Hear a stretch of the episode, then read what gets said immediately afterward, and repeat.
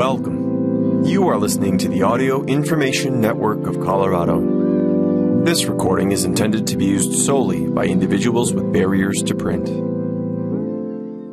Your regularly scheduled program is not available at this time. Please enjoy this special broadcast on AINC. Thank you for joining us for Denver Metro News. My name is Dave Dell. Today, I'll be reading articles from Denverite and Westword. From Denverite, I'll be reading A Massive Affordable Housing Project Just Broke Ground in Northeast Park Hill. Neighbors say the community needs more than homes by Kyle Harris. And Missing Indigenous woman Christine Tail was found safely after her partner faced delays in reaching law enforcement by Desiree Mathurin. From Westword, I'll be reading Killer of Fabulous Boogie Knots singer Jennifer Gelvin will be sentenced today by Bennito L. Kelty. And RTD is free in July and August. Here's what you need to know by Katie Cheshire. I'll finish up the hour with other articles from Westword. These first two articles are from Denverite. A massive affordable housing project just broke ground in Northeast Park Hill. Neighbors say the community needs more than homes. By Kyle Harris. For weeks, bulldozers have been digging up the old Metro taxi lot at 38th Avenue and Forest Street in Northeast Park Hill. They're making way for Denver's largest income restricted housing project since outgoing Mayor Michael Hancock formed the Department of Housing Stability, HOST, in 2019. The new development is sandwiched between residential Northeast Park Hill a community of mostly one story brick ranch houses built after World War II, and an industrial part of the neighborhood that Mayor elect Mike Johnston said would likely see an increase in development in the next couple of decades. Longtime community organizer Lamont Knowles said she expects the arrival of that development as well, and she's afraid the longtime black residents who have lived in nearby houses, some since the 60s, will be strategically priced out by skyrocketing property taxes as new de- development arrives. It's happened in cities nationwide, and she's watched it here too, with the city doing too little to stop displacement, she said. In many cases, she feels the city has enabled it. City officials say the new income restricted housing will keep low and middle income residents in the community. The new project will include a mix of home sizes, including a number of three and four bedroom units for larger families, plus a clubhouse with an educational wing dedicated to early childhood learning. Del West Development Corporation, the project's developer, dubbed it Holly 38. It will include 253 income restricted homes. This development, when placed in service and open for occupancy, will serve incomes from 30% of the area median income all the way up to 80% of the area median income, said Catherine Grosscup of the Colorado Housing and Finance Authority, which used low income housing credits to help fund the project. So this could be households with incomes at a $30,000 a year or less, all the way up to households who have $80,000 a year or less. Some residents who receive vouchers from the Denver Housing Authority will pay no more than 30% of their income on rent, even if they're earning nothing, according to a release from the Department of Housing Stability. Don't let anyone tell you Denver is sleeping on affordable housing, said Hancock, as he departs, well aware that Denver's cost of living has driven many longtime residents out. Hancock's pointing to the things his administration was able to do to try to keep people housed in town. Since July 2011, the Hancock administration has supported the building or preservation of over 10,000 affordable units in neighborhoods across the city, according to a statement from Host. A total of 1,611 affordable units that have received city financing are currently under construction at 16 sites throughout Denver. An additional 541 income restricted units are in the planning stage. Mathematically speaking, that's a fraction of what's needed. Denver Housing Authority Executive Director David Nisivoccia recently told Denverite the total number of income restricted units Denver needs to catch up with demand is closer to 60,000 and growing as affordability becomes an increasing concern across the city. But every unit helps, and the city and developers are quick to celebrate them all. If you're going to end on a note, this is the note that you end on, said District 8 Council member Chris Herndon, who is also finishing his own final term. He celebrated Del West's communication with the neighbor and how they wanted to make sure this community was going to be for this, this community, and there were countless conversations they had. Del West came to the table, and that should be applauded because a lot of builders don't engage community the way that Del West did. Too much of the community outreach had taken place outside the neighborhood and in South Park Hill, said Knowles, head of the East Denver Residents Council, while attending the groundbreaking. Knowles felt the developer could have done more to speak to people living across the street from the property under development.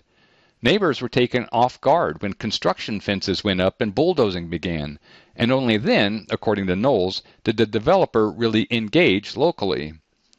Too often, when developers reach out to registered neighborhood organizations in the area, they focus on the Greater Park Hill Community Incorporated, which represents the area but is located in the wealthier, whiter Park Hill, south of Martin Luther King Boulevard, Knowles explained. Del West would have done better to speak more to the Northeast Park Hill Coalition, which solely represents the community where the Holly 38 is being built. Neighbors have expressed concerns about limited parking, the effects of construction on their quality of life, and a lack of engagement with the project. It's going to be a lot of disruption for the neighborhood, Knowles said, and that's the hard part. We've got a lot of seniors that live here. She was troubled by officials at the groundbreaking characterizing the surrounding community as poor, particularly since many people in the area have paid their homes in full. When I hear the word poor directed at folks who are homeowners, how are they poor if they own? she asked. Knowles is also concerned that the developers and investors are the only people getting wealthy from the development. She fears surrounding neighbors, who have been paying property taxes for decades, will see no return, and she plans to advocate for that to change. We're just going to monitor what they're doing, she said. And we also expect them to keep the community through the neighborhood organizations up to date on what they're doing to minimize any types of conflicts. She also wants to see more commercial activity in the area and remembers fondly when Northeast Park Hill was a walkable, mixed use community with vibrant commerce in Holly and Dahlia squares and plenty of jobs from nearby Stapleton Airport. This neighborhood here was set up to fail years ago, and it didn't, she said. It went from a neighborhood to a community, and people have raised, raised generations of children here. We had neighborhood schools. We also had our own retail, commerce that has been taken out. And it concerns me because when a neighborhood doesn't have their own commerce, then they're going to be targeted for extinction. Helen Bradshaw, a resident in the area, fought for the redevelopment of the nearby Park Hill Golf Course. She was disappointed that voters shot down the proposal that would have brought the neighborhood housing, commerce, space for a grocery store, and the city's fourth largest park, all to protect a private golf course. That's in the past now, and she sees possibility again in Holly 38. I believe that this is a start, she said, but it's not everything. We need resources and opportunity, not just housing in the neighborhood.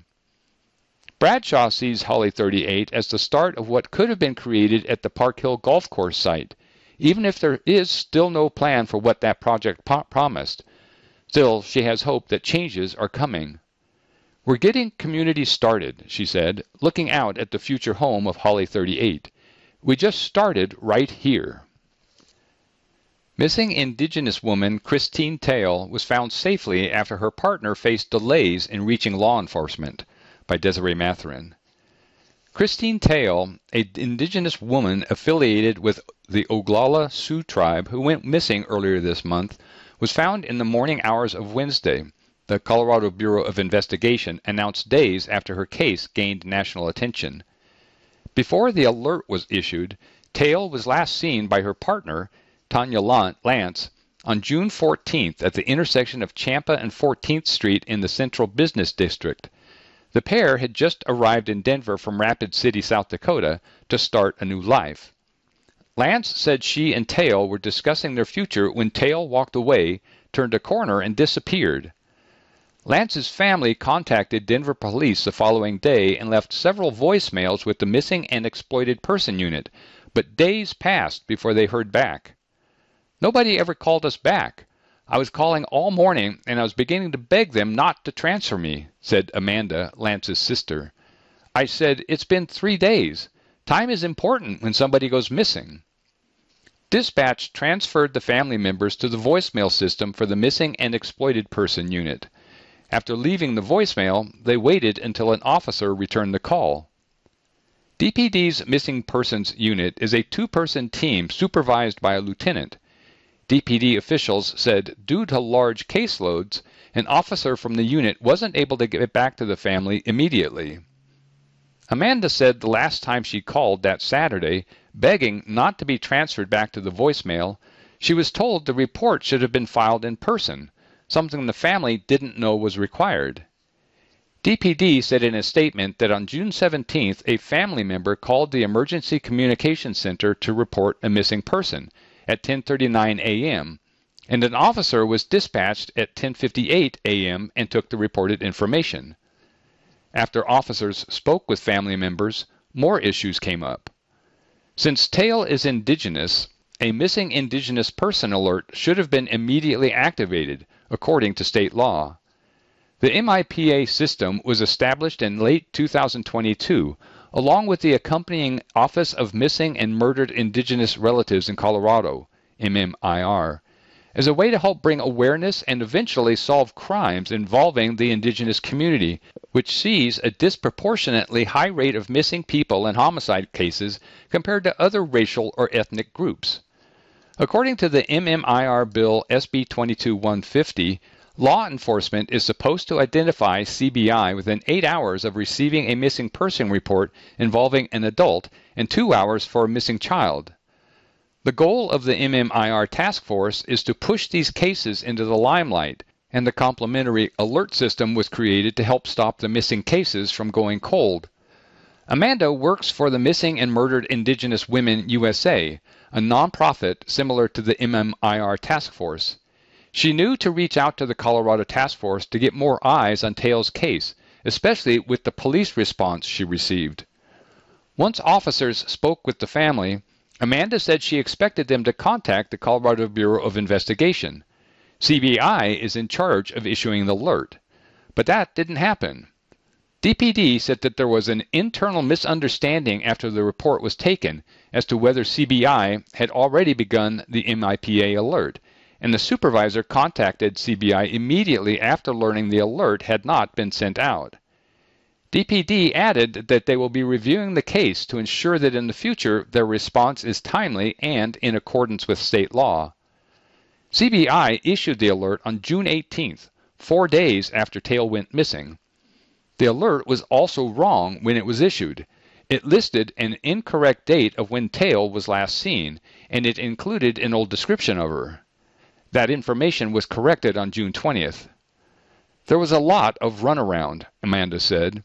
There was a lot of miscommunication between the departments. None of them knew what to do. It was really frustrating and a lot of wasted time. It happens a lot. There are departments like this that don't seem to care. On June 28th, Lance said she received a call from an officer stating that they'd been in contact with Tail and she was safe, though the officer said Tail was uninterested in reconnecting with Lance. Denverite has been unable to reach Tail for comment. DPD confirmed that Tail reached out to an outside law enforcement department to let officials know she was not missing, nor was she in need of assistance. Neither DPD or CBI would confirm to Denverite what law enforcement agency found Tail. After making contact, if the officer does not see any indication of harm or danger to the individual, or the person reported missing does not articulate any crime, then they are allowed to go on along their way and the case is closed. DPD said. This is the case for non-criminal missing persons uh, cases involving adults. According to the CBI, 21 alerts have been issued as of June 29th, including Tail's alert. Of the other 19 alerts, one person was found dead and the others were found safely. On the day Tail was found, two additional alerts were issued and they are currently still active. Sherelle Lucinda Begay was last seen on June 13th in Denver. She's 26 years old, just over 5 feet tall, with brown hair and eyes. She's affiliated with the Navajo tribe and she may be experiencing homelessness. Jordan Tafoya was last seen on June 19th, also in Denver. She's 14 years old with black hair and she's about 5 feet 6 inches tall. She's affiliated with the Northern Arapaho tribe. If either person is seen, CBI suggests calling 911 or DPD directly at 720-913-2000. DPD recommends family members call 911 or the number above if a loved one goes missing so that an officer is dispatched to take the report and notify an MEP supervisor detective. If the person is indigenous, then DPD will contact CBI. The following articles are from Westword. Killer of Fabulous Boogie Knots singer Jennifer Gelvin will be sentenced today by Bennito L. Kelty. More than a year and a half has passed since Jennifer Gelvin, singer for the Fabulous Boogie Knots, and her friend, Catherine Pivoda, were stabbed to death at Pivoda's home by Matthew Madden, Pivoda's estranged ex-husband. Today, June 30th, 38-year-old Madden will finally be sentenced in Denver District Court for killing Gelvin and Pivoda. He pleaded guilty to two counts of second-degree murder in April. Gelvin was killed just a few weeks after her husband, Keith Rouse, the fabulous Boogie Knots trumpeter, died from a heart attack. The couple had two teenage children, daughter Jada and son Jazz. Gelvin had met Rouse before the Fabulous Boogie Knots was founded in 1996. Gelvin was one of the original band members. Rouse joined in 2002. She was my best friend for 25 years, says Rocky Ramjet, who started the Denver Disco Band. It still affects us. That's never going to go away. The Fabulous Boogie Knots were a 10 member ensemble known for high energy and sometimes sci fi themed funk and rock and roll.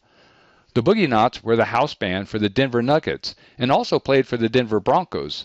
They released an album, Fully Functional, in 2013.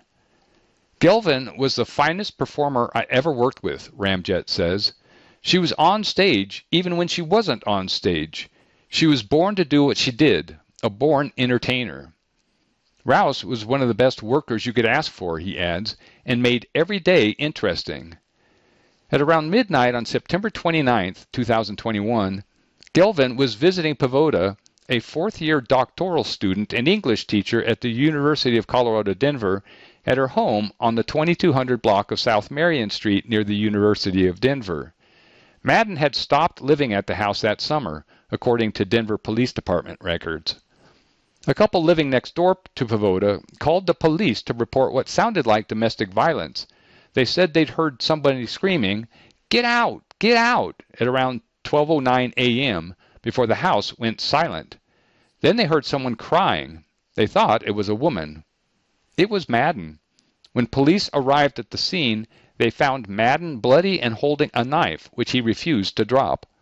The police tased him, and he was transported to Denver Health, where he was treated for cuts on his neck, arm, and chest. The police found Gelvin and Pivoda in the backyard. Both had been stabbed to death. Police found Pivoda's two children, a newborn and a toddler, sleeping inside the house. Pivoda's family raised more than $48,000 for her two children through a GoFundMe page. The Gelvin family raised more than $113,000 through a GoFundMe page to support the singer's two children. Jada was 17 when her parents died. Jazz was 14 at the time. He now plays the drums, though he wasn't into drums when, when his parents were alive, says Ramjet. They've adjusted well. They're doing the best they can. The Fabulous Boogie Knots performed live at Herman's Hideaway on June 16th. It was their first concert since a benefit for Jada and Jazz Rouse in December of 2021. The band was working on another album with the tentative title Too Funk to Drunction at the time of Gelvin and Rouse's deaths. Gelvin had suggested the title, and the band members are continuing to work on the album using bits of music that Gelvin left behind. We want to represent her the best we can, Ramjet says. It's going to happen, but it'll get done when it gets done. Madden is scheduled to be sentenced at 2:30 p.m. on June 30th. RTD is free in July and August. Here's what you need to know by Katie Cheshire. Starting July 1st, all RTD services are free until the end of August. in an expansion of last year's Zero Fare for Better Air initiative, which was designed to encourage more people to use public transit and reduce ozone during a hot Colorado summer. The goal of the campaign is to help people build new commuting habits and reduce ground level ozone during the highest ozone months, says Tina Jaquez, Public Relations Manager for RTD. The free rides were made possible by a grant program through the Colorado Energy Office. The program was established by a 2022 bill sponsored by Senators Faith Winter and Nick Hinrichsen and Representatives Matt Gray and Jennifer Bacon. That successful measure appropriated funds to reimburse transit agencies for the revenue when fares were made free. In 2023, that same group of legislators, without Gray but with the addition of State Representative Stephanie Vigil, created more flexibility for such programs allowing transit agencies to recover 100% of costs instead of the original 80% under the 2022 bill. The total cost of zero fare for better air when RTD offered free rides last August was approximately $10.3 million. The state provided $7.2 million. This year, RTD contributed $2.2 million for setup costs and the state will cover an estimated $15 million in lost fare revenue. That expanded contribution allowed RTD to extend the program into July. While it is designed to help eliminate tailpipe emissions of ozone precursors and decrease the number of ozone action alert days that Colorado experiences, there were 46 in 2022. The program also has a goal of encouraging more public transit. So much of this is how do we fill up those trains and buses and take better advantage of the system we already have, says Danny Katz, Executive Director of the Colorado Public Interest Research Group, a nonprofit consumer advocacy organization. According to RTD's Zero Fare August Impact Analysis released in November, people definitely took advantage of the program last year. Overall ridership increased 22% from July to August and 36% from August 2021. Once people had to pay again in September, much of the increase in weekday ridership stayed, but commuter rail on Saturdays dropped with a 17.8% decline from the August numbers. According to RTD, that decline could have been the result of fewer sports events near light rail stops. With two months of free travel instead of one in 2023, ridership should increase more, Katz says, noting that in the first few weeks last August, people still weren't fully aware that they could use transit for free. More people are going to be looking for this because of last summer, he says. COPIRG is part of a coalition of groups, mostly nonprofits, including Denver Streets Partnership, Green Latinos, and the Downtown Denver Partnership, that created a free transit Denver website to help the community engage. It offers suggestions on where public transit can take you around Metro Denver, including, including music venues and cultural attractions like the Denver Museum of Nature and Science. We've been doing a lot to try to get major venues to put information on their websites because that can be a real game changer if we have our sports stadiums, our concert halls, our theaters all encouraging people to use transit to get to their events. Katz says. That's a big thing that I don't think we really nailed last year. In a survey conducted after the inaugural program, 45% of respondents said that they were more likely to use RTD services in the future because of zero fare for better air. Even so, RTD's November analysis found that it was difficult to quantify actual air quality impacts of the 2022 program. Today, RTD touts six benefits of the program on its website saving money, improving air quality, reducing stress, saving time, reducing traffic, and saving gas. It has a calculator that people can use to determine what their savings would be if they used free transit for two months instead of commuting. For those who need help planning trips, there's RTD Next Ride, a service with real time transit information. Katz says he's excited to use RTD's bus service to Nederland, as well as organize other families in his neighborhood to take the 52 bus line to Old Town Arvada for a night of fun. Last year, he used RTD to explore some of Aurora's restaurants. There's a lot of opportunity for families because too often, if you're riding transit as a family, you're paying multiple tickets, and that adds up, he says. This is a really great moment for families to hop on the weekends and get to some of these farmers markets and go out to eat. While some people worry about RTD safety, Katz says that the more people use public transit, the safer it is. According to RTD's analysis, security incidents did not increase last August. In fact, security incidents declined 17% year over year from 47 in August of 2021 to 39 in August of 2022, the report states. Vandalism and biohazard incidents did increase, but crime report data showed no major increase in drug related complaints during Zero Fare for Better Air. Calls related to disturbances, narcotics, and trespassing in August of 2022 were all below the monthly average for the first seven months of 2022, according to the report. Employee opinion of the program was generally positive. Some participants noted an increase in non destination individuals aboard transit vehicles, but most did not report significant impacts to operations as a result of the presence of these individuals, the report says. RTD just implemented a new code of conduct called Respect the Ride, partially to address people who get on buses or trains and ride them without going anywhere often people experiencing homelessness who use transit as a way to escape the elements. The proposal for the new code of conduct originally included harsher crackdowns on non destination riders, but the policy was changed because of civil rights concerns. The new Respect the Ride rules do place bans on people remaining on RTD property who aren't using its services who are engaging in harassment a policy that gives more latitude to security to suspend people who violate the code of conduct was also put in place. As RTD works to become safer, people can enjoy the chance to explore more of Metro Denver for free. Last year highlighted all the reasons transit is important, Katz says. People don't ride it for one reason. Some people ride it because they don't want to be stuck in traffic, and it can be a much more pleasant experience to read a book relax, and let somebody else do the driving for you.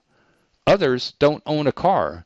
They don't have any other option, or their car broke down. There are a lot of benefits to a good transit system. E-bikes everywhere. Bike to Work Day highlights success of Denver's rebate program by Benjamin Neufeld. Today, June 28th, is Bike to Work Day, and Denver has a lot of new riders on the road thanks to the city's e-bike rebate, pro- rebate program that started just over a year ago. In a city full of tough problems and even tougher solutions, Denver's e-bike rebate program has been a definite win. While it can't solve the climate crisis on its own, city officials, mobility data analysts, and new e-bike riders all say the program is having a real impact on reducing car travel in the city. According to Emily Gedeon, Director of Communications and Engagement for Denver's Department of Climate Action, Sustainability, and Resiliency, CASR, the program has put 5,974 e bikes on the streets and counting. Based on results from a survey conducted last year, the average e bike voucher redeemer replaced 3.4 car trips and traveled 21.6 miles weekly, says Gedeon. Income qualified residents made more trips per week and replaced over 40% more miles of car trips each week. According to a 2022 report, e-bikes from Denver's program displace 4.1 million vehicle miles, eliminate 1,447 tons of greenhouse gas emissions every year, and save Denver residents $1 million in fuel and maintenance costs. Speaking at a CASR hosted rally for new e bike riders at Sculpture Park on June 10th, Grace Rink, the Chief Climate Officer for the City and County of Denver and Executive Director of CASR, said e bike riders are collectively replacing over 100,000 car miles per week. Rink added that other cities throughout the country have begun creating e bike rebate programs because of the success of Denver's. We have received calls from over 50 cities that want to do the exact same thing, she said. We truly are creating a transportation revolution. It's definitely spreading around the state. The Colorado Energy Office recently announced a statewide e bike rebate program that will launch in August. It will offer $500 vouchers and $1,100 vouchers to income qualified individuals. And Boulder just announced its own e bike rebate program. Beginning at 9 a.m. on July 6th, Boulder residents can apply for $300 regular e bike vouchers or $500 e cargo bike vouchers with $1,200 and $1,400 income qualified vouchers. 200 vouchers total are available in the first application round. Round two will start in September. History shows that those 200 vouchers will be gone fast. Denver first announced its program on April 22, 2022. By May 11th, CASR had to stop accepting voucher applications because it had already received 3,250. Denver has had several more rounds of rebates since then, including three so far this year. Each time, the available vouchers have been snatched up within minutes. The last round took place on May 30th. Applications opened at 11 a.m. and were gone by 11:06. Denver resident Margot Ryan put in her application the moment a Denver rebate round started on January 31st. My husband and I each had alarms, she recalls. The rebate was a significant factor for us, says Ryan. I don't know that we would necessarily have gotten an e-bike without the rebate. Her voucher arrived in early February, and she got her e-bike soon after. She has used it to replace many car trips, including all kinds of errands, and even taking her kids to school.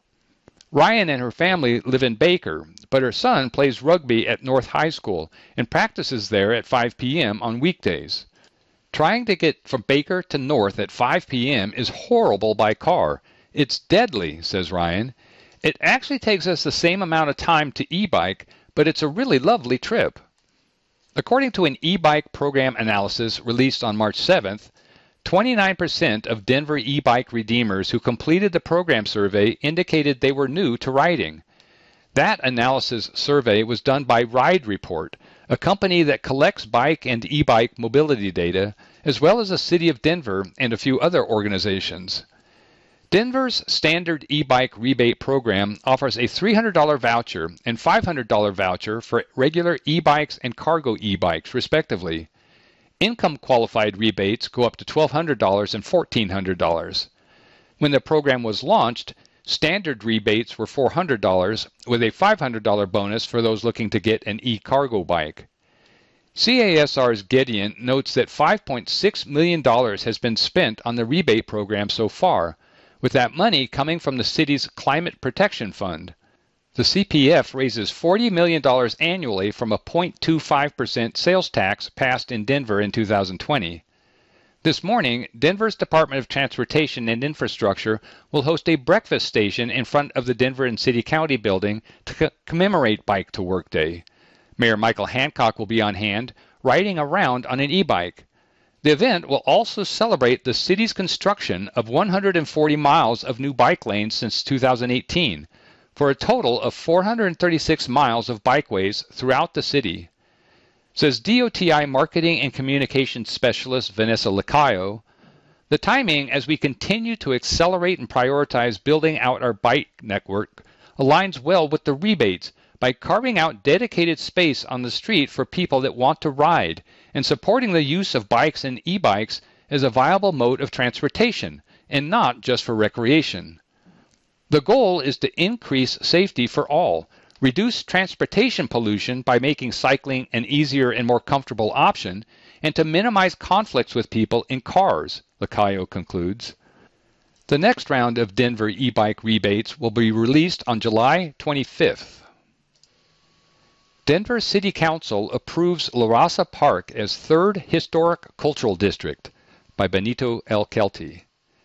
Chicanos started gathering at La Raza Park for speeches, graduations, and quinceañeras uh, 60 years ago when the park in northwest Denver still had a pool and a different name. Denver City Council chose to honor that history on June 26th when its members voted unanimously to make La Raza Park the city's third historic cultural district, a rare designation given to geographic communities that have had a significant cultural impact on Denver. The only other two areas that carry that title are the Five Points Historic Cultural District since 2002 and La Alma Lincoln Park Historic Cultural District since 2019. Since 1967, Denver City Council has designated 360 individual landmarks and 58 historic districts for preservation, but only 13% of those designations are explicitly including historically excluded communities, according to the city. The historic cultural designation will allow La Raza to add recreational amenities while protecting the architecture and artwork in the park, which sits in the Sunnyside neighborhood at the corner of West 38th Avenue and Osage Street. Diane Medina, who has lived near the park for nearly 50 years, says the designation is also a validation that this is a special place. It's not just about the preservation of those features, such as the kiosko, the murals, and the sculpture. It's also to highlight in mainstream media and to my colleagues on council and to the public the significance that the Chicano movement played in the makeup of Denver, says Councilwoman Amanda Sandoval, whose district includes the park. Sandoval introduced the proposal for La Raza's designation in late May after a study by the city titled Nuestras Historias Mexican American Chicano Latino Histories in Denver, concluded that public officials need to diversify the Denver landmark portfolio with more sites and districts for underrepresented groups. Sandoval says the park played a significant role in her upbringing and that she attended quinceañeras, Dia de los Muertos festivals, and summer solstice celebrations there. In 2020, the councilwoman succeeded in having the park renamed La Raza Park.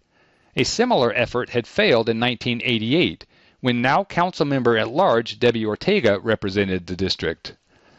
La Raza Park was then known as Columbus Park. This part of town had been home to a large Italian community in the early, early 20th century.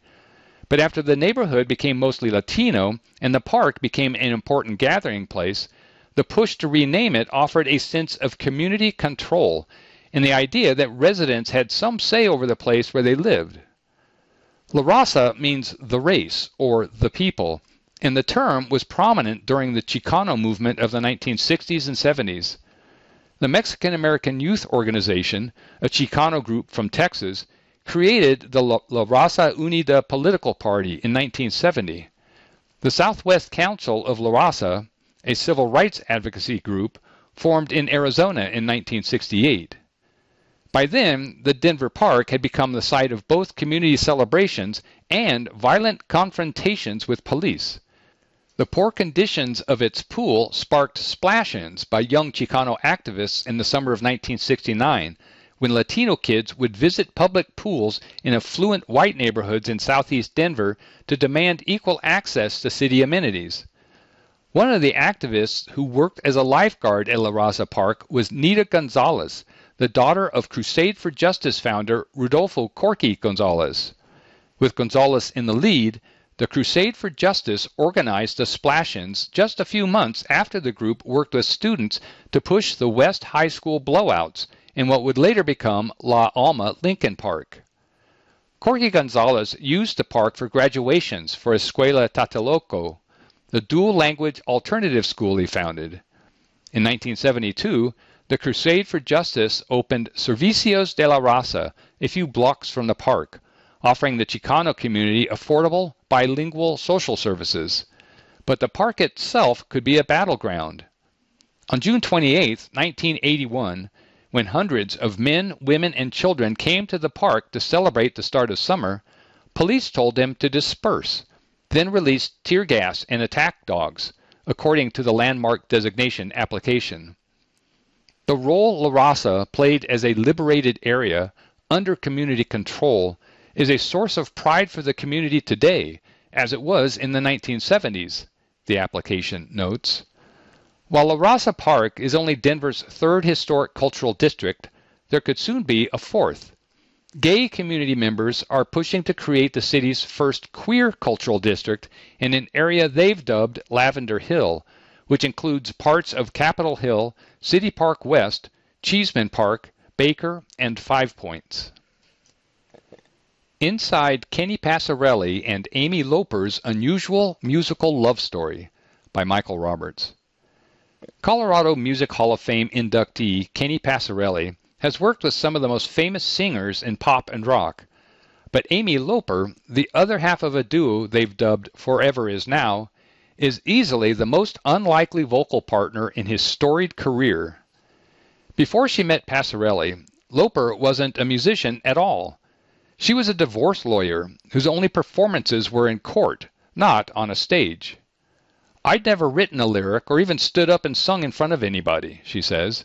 But now we've performed together in New York City. It's mind boggling. Passarelli, who was once my in law through a previous marriage, understands that this musical match may seem bizarre at first blush, but it makes perfect sense to him. We've found something really incredible, he says, and the great thing is, we do it together. A Mile High City native who attended both East High School and the University of Denver, Passarelli became a master of the bass guitar. I ended up getting my first big break with Joe Walsh in 1972. As a member of Barnstorm, a trio that included the future Eagles guitarist and jo- drummer Joe Vitale, Passarelli co-wrote Rocky Mountain Way, a classic rock staple that became the theme song for the Colorado Rockies. After a couple of years touring with Walsh, I left to work with Stephen Stills, and from there I got the best gig ever, playing with Elton John in 1975 and 1976, mostly in stadiums, Passarelli recalls. Then, when Elton decided to take a hiatus, I went to work with Daryl Hall and John Oates for almost three years, touring and recording. After that, I got a call to come back to Colorado and work with Dan Fogelberg for the 1981 album The Innocent Age. It had four top 10 singles. It's Dan's masterpiece. In 1986, Passarelli semi-retired, in his words, but he remained active musically, playing on and producing some of the finest work by bluesman Otis Taylor, among other things. He also focused on songwriting, and by the time I met Amy in 2015, I had an enormous amount of music that didn't have lyrics. Loper hardly seemed to be the most likely candidate for filling this gap. I practiced law from 1980 to the end of 2018, she says. I did commercial trial law, but because I was the only woman at the firm and divorce law was considered women's work, she laughs, I did divorce work too. And when I left that firm in 1995, I concentrated on divorce until I retired. The couple connected romantically before they did as songsmiths, but in August of 2019, Loper contributed her first set of lyrics to a Passarelli melody. Not long thereafter, they produced Otra Vez, a strongly theatrical composition that was kind of the beginning of Forever Is Now, says Loper, who's gifted with a deep, commanding contralto. The phrase is in the song, Otra Vez means another time in Spanish, but it's actually more complicated and layered than that. And there was magic between us right away a magic connection between this complex melody and words by someone who'd never written lyrics before. Since then, the creative combination has flourished. We have over a hundred copywritten songs, Passarelli reveals. Amy being a slave driving lawyer and me being a bum musician, she wrangles me. But we work really hard. That's why we've gotten really good. We practice every day. The pair subsequently created a show that tells the tale of their relationship, complete with dialogue between Loper and Passarelli that highlights their unexpected team up. The stories don't necessarily unfold in chronological order, Loper reveals. It starts out with the idea of who these people are, and through music, we tell a couple of funny stories about what it's like to be a rock and roll superstar. To that end, the original material is interspersed with Life of Illusion, another Walsh hit for which Passarelli wrote the music, and an unusual rendition of Rocky Mountain Way. I play it on the banjo, he says. Try that on for size. The production was staged at an off Broadway theater in Manhattan last year, but Loper feels tweaks made to its scheduled Denver debut at Dazzle on Wednesday, June 26th, have made the piece even stronger. We've created a new art form, and part of that is not really knowing how to do it, she says. But now we've learned how to tell the story. Adds Passarelli, I just think that the sheer craziness of two people coming from such different worlds who have a domestic life in this creative presentation will invigorate and inspire. Forever is Now, 7 p.m. Wednesday, July 26th, Dazzle, Denver, 1512 Curtis Street. Tickets are $25. Henry Winkler, aka the Fonz, discusses his storied career ahead of Fan Expo Denver by Teague Bohlen. TV legend Henry Winkler is bringing his unique brand of super cool to Fan Expo Denver this weekend as one of the event's many special celebrity guests.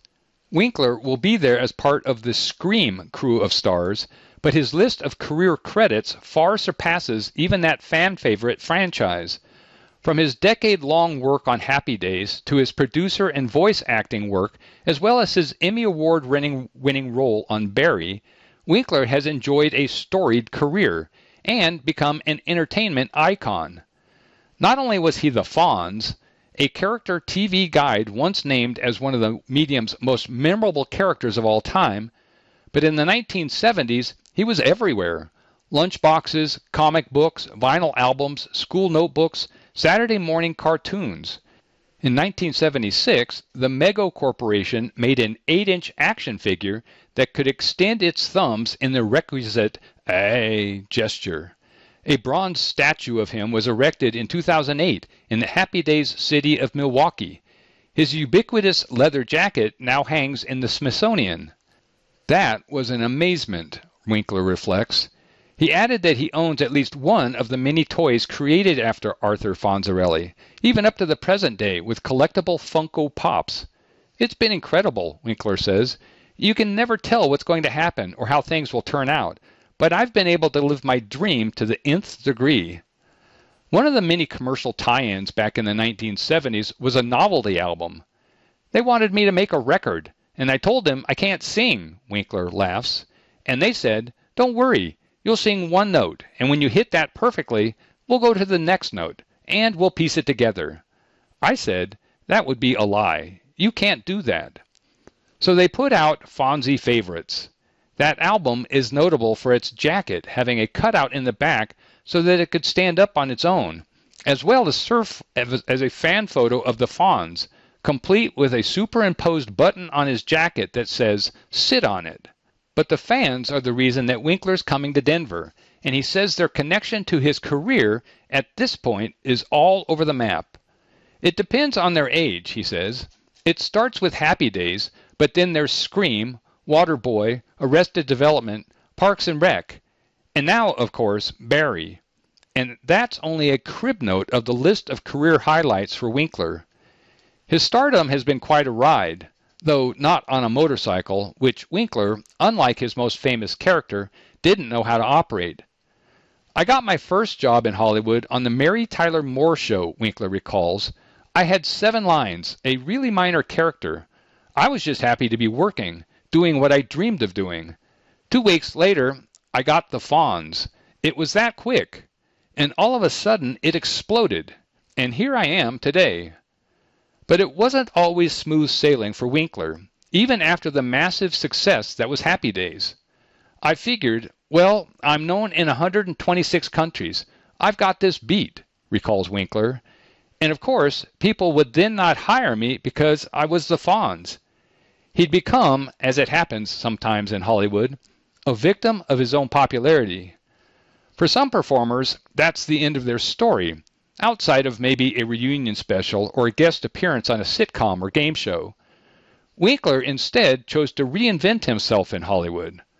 I started to produce, Winkler says, and the first show I did was MacGyver, a show that would last for five years and become a TV legend in its own right.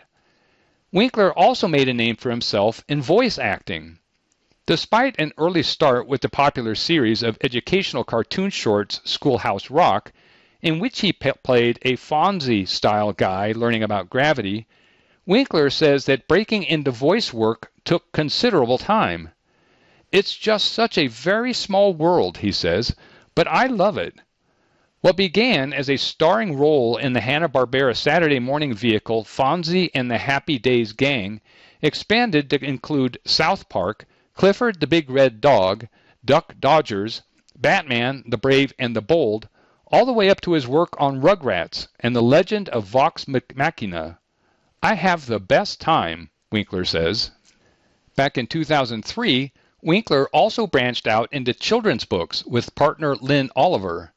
The series was based on Winkler's own experience with undiagnosed dyslexia as a kid, and the books themselves are printed in a typeface designed by an artist in Holland who had dyslexic children and wanted to make it in a style that they could read. I have parents now who come meet me with their children, and the children tell me, Yours is the first book I was able to read. I mean, what a great compliment, he says. Winkler and Oliver have now produced 39 books, 28 of them in the Hank Zipzer series. Winkler also has an autobiography coming out in October and says he'll be bringing some of his many books to Fan Expo for fans. I've been to Denver many times, Winkler says, not only because it's a great city in its own right, but also because I tra- travel through it to get to trout fishing in Idaho. Winkler is an avid fly fisherman, but admits he doesn't tie his own flies. I know my limitations, he laughs. Writing is clearly not one of them, as evidenced by his 2013 book of photography and philosophy, I've Never Met an Idiot on the River. I mostly stand in front of the table when I'm at events like Fan Expo Denver, Winkler says. I don't sit behind a table. I want to be standing and looking at everybody eye to eye. And the warmth that I feel, the genuine warmth, is a gift that you couldn't get in 2,000 birthdays. It's the fans that matter, says Winkler. Without them, the show wouldn't go on. Henry Winkler will appear at Fan Expo Denver on Friday, June 30th, Saturday, July 1st, Sunday, July 2nd, Colorado Convention Center, 714th Street. Sad Boy Creamery is an LGBTQ owned ode to nostalgia by Gina Parker. We want to be the ice cream you can grab when you're crying on the couch after a breakup, in times of celebration, and everything in between. We're here for all the fellow sad boys, says Michael Kimball, a chef, recipe developer, and occasional Westward contributor who started the melancholic ice cream brand Sad Boy Creamery in February and sold his first pints in May. Now, playful flavors like Rainbow Unicorn Sherbet and Dirty Earl, an Earl Grey tea ice cream based play on cookies and cream, line the freezers at a space above City O City at 206 East 13th Avenue, where Kimball works his one man ice cream shop out of a studio. Pints can be pre ordered online from the Sad Boy website and picked up every Saturday from 9 a.m. to 1 p.m. When he's not handing out ice cream, Kimball spends his time researching and developing new flavors, with a focus on paying homage to his childhood favorites. We hear that a Cookie Crisp inspired flavor is in the works. It's important to take those simple nostalgic flavors and begin to elevate them, Kimball says. As we mature and become adults, our taste buds and palates mature with us, and often those childhood treats, like Dunkaroos that you knew and loved as a kid, fall short when eating them in your 20s. Kimball, whose mother also works in food research, used his food science skills to create perfectly thick and creamy ice cream he explains how he tried various traditional techniques for making gelato, ice cream, and custard, taking the best parts of each frozen treat to achieve his perfect pint. Through testing different churning methods and various ratios of milk and cream, he was able to nail down his technique. Beyond the product itself, Sad Boy is probably the gayest ice cream in Denver, Kimball says. There is a lot going on right now in political and social spheres regarding LGBTQ plus issues, and I'll always be an advocate for my community, and that will manifest itself in the voice of Sad Boy and the choices I make in operating it. Looking forward, Kimball is excited to develop more nostalgic flavors and hopes to start selling them in major grocery stores. A brick and mortar scoop shop is in the works as well. Kimball also teaches cooking classes out of Stir Cooking School, 3215 Zuni Street, on topics such as macaron and croissant techniques and, of course, ice cream making. For more information about Sad Boy Creamery, visit sadboycreamery.com or follow it on Instagram at sadboycreamery. Thank you for joining us for Denver Metro News. My name is Dave Dell. If you enjoyed this program, please register for our free services at www.aincolorado.org or by calling 303 786 7777.